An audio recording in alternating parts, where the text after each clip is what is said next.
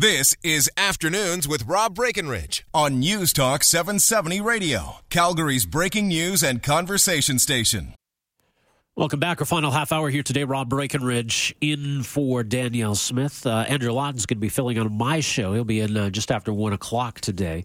Uh, a few other things to get to before uh, our time is up here, but I do want to turn our attention to what's been happening in Charlotte, North Carolina, the past couple of days. Two nights uh, of riots. Uh, state of emergency has been declared. The governor has called in the National Guard to try to get a handle on things. A lot of businesses closed today. And this is all stemming from a fatal shooting Tuesday uh, of a black man in Charlotte and varying different views on what happened. Police suggesting that this individual refused repeated commands to drop a gun that they say he was holding. Uh, but others say he was not holding a gun at all. He was holding a book. He was simply there waiting for his child to return home from school. So the notion that police would have shot an unarmed man simply waiting to greet his child is obviously uh, raised emotions considerably.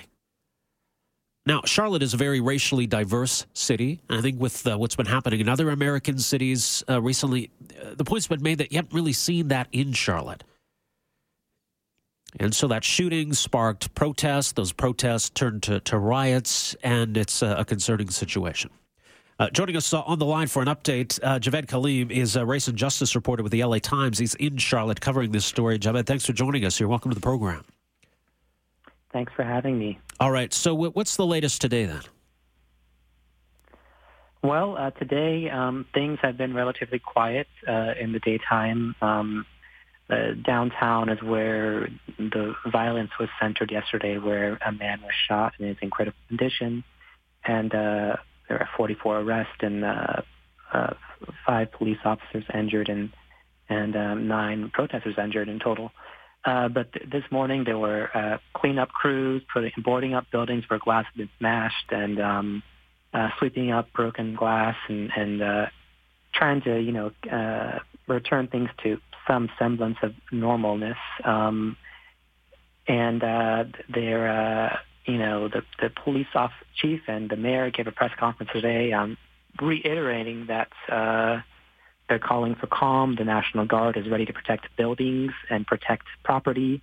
Um, uh, the State Highway Patrol is also out and ready to help out. Uh, tonight, uh, there is some uh, rumors about a possible um, curfew, but they said that will not be happening yet. Uh, and there were also some people talking about uh, the police shooting video possibly being released, and, and the chief said pretty much said no, that is not going to happen uh, because there's an ongoing investigation.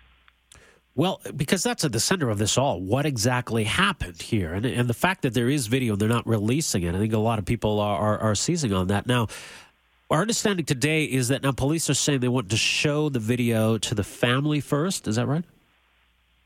Yes, they, they're going to. They're showing. They're going to uh, show it to the family. Um, and uh, the the police chief uh, uh, Chief Putney has has said that um, he, you know, believes that that they deserve to see the video, but that he doesn't believe transparency necessarily means showing it to the public.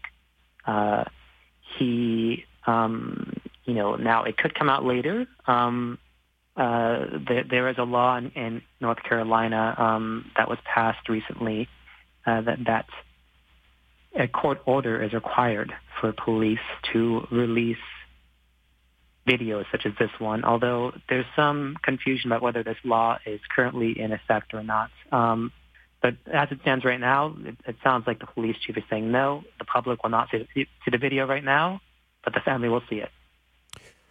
Well, and, and I, am sure they'll have something to say about it, but, but it's, it's their contention right now, though, that he was simply holding a book then, right? Well, you know, the the the detail about the book um, has has come and gone depending upon who you talk to, but but the the main story stands, which is that the family says, you know, this police version of events is, is incorrect.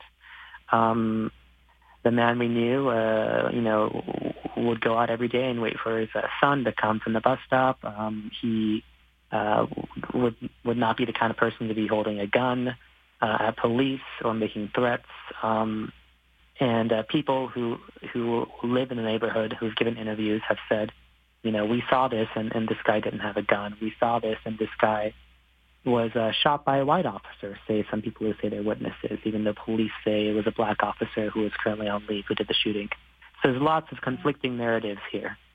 Yeah, that's the thing. Because, I mean, look, if there was video of him holding a gun, refusing a request to drop the gun, and police having no choice but to shoot him, that would have quelled a lot of the anger right out of the gate. But I think then just this narrative set in that here was an unarmed black man waiting for his son to return home from school, and police showed up and shot him to death. That's what's led to, to so much anger and frustration. Yeah, yeah. And there's also, you know, uh, uh, um, beyond whether he had a gun, uh, you know, police have said, uh, you know, they don't know if he was pointing the gun at anybody.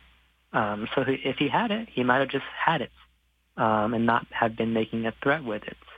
Uh, also, you know, there's been, you know, um, various shootings in, in the U.S. recently. I mean, just this week, uh, the man who uh, police say tried to, uh, well, set off a bomb and tried to set off a second bomb in New York City was in a shootout with police in New Jersey, and uh, he came away from it alive.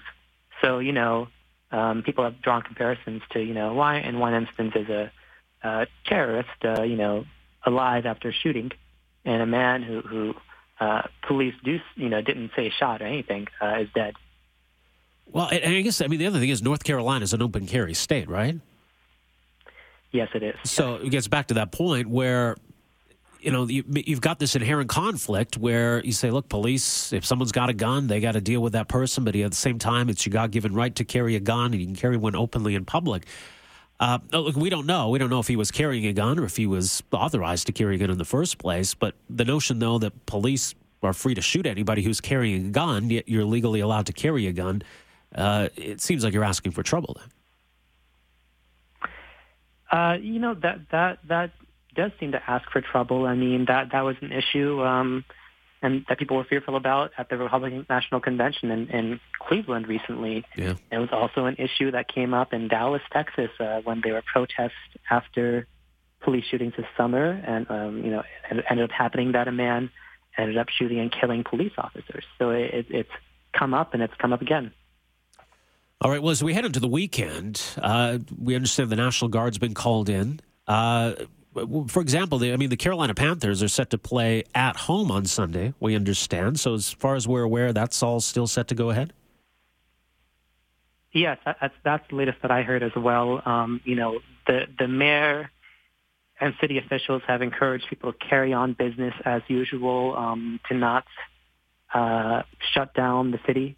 Um, at the same time, some individual businesses, not a sports team per se, but for example, uh, uh, there at least one hotel downtown uh, told some employees, uh, um, that was the Ritz Carlton, to you know go home today.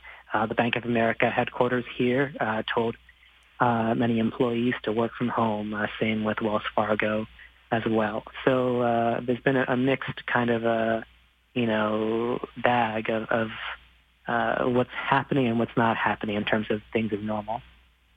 All right. Well, more on this story at uh, latimes.com. Uh, Javed, thanks so much for joining us here. Appreciate it.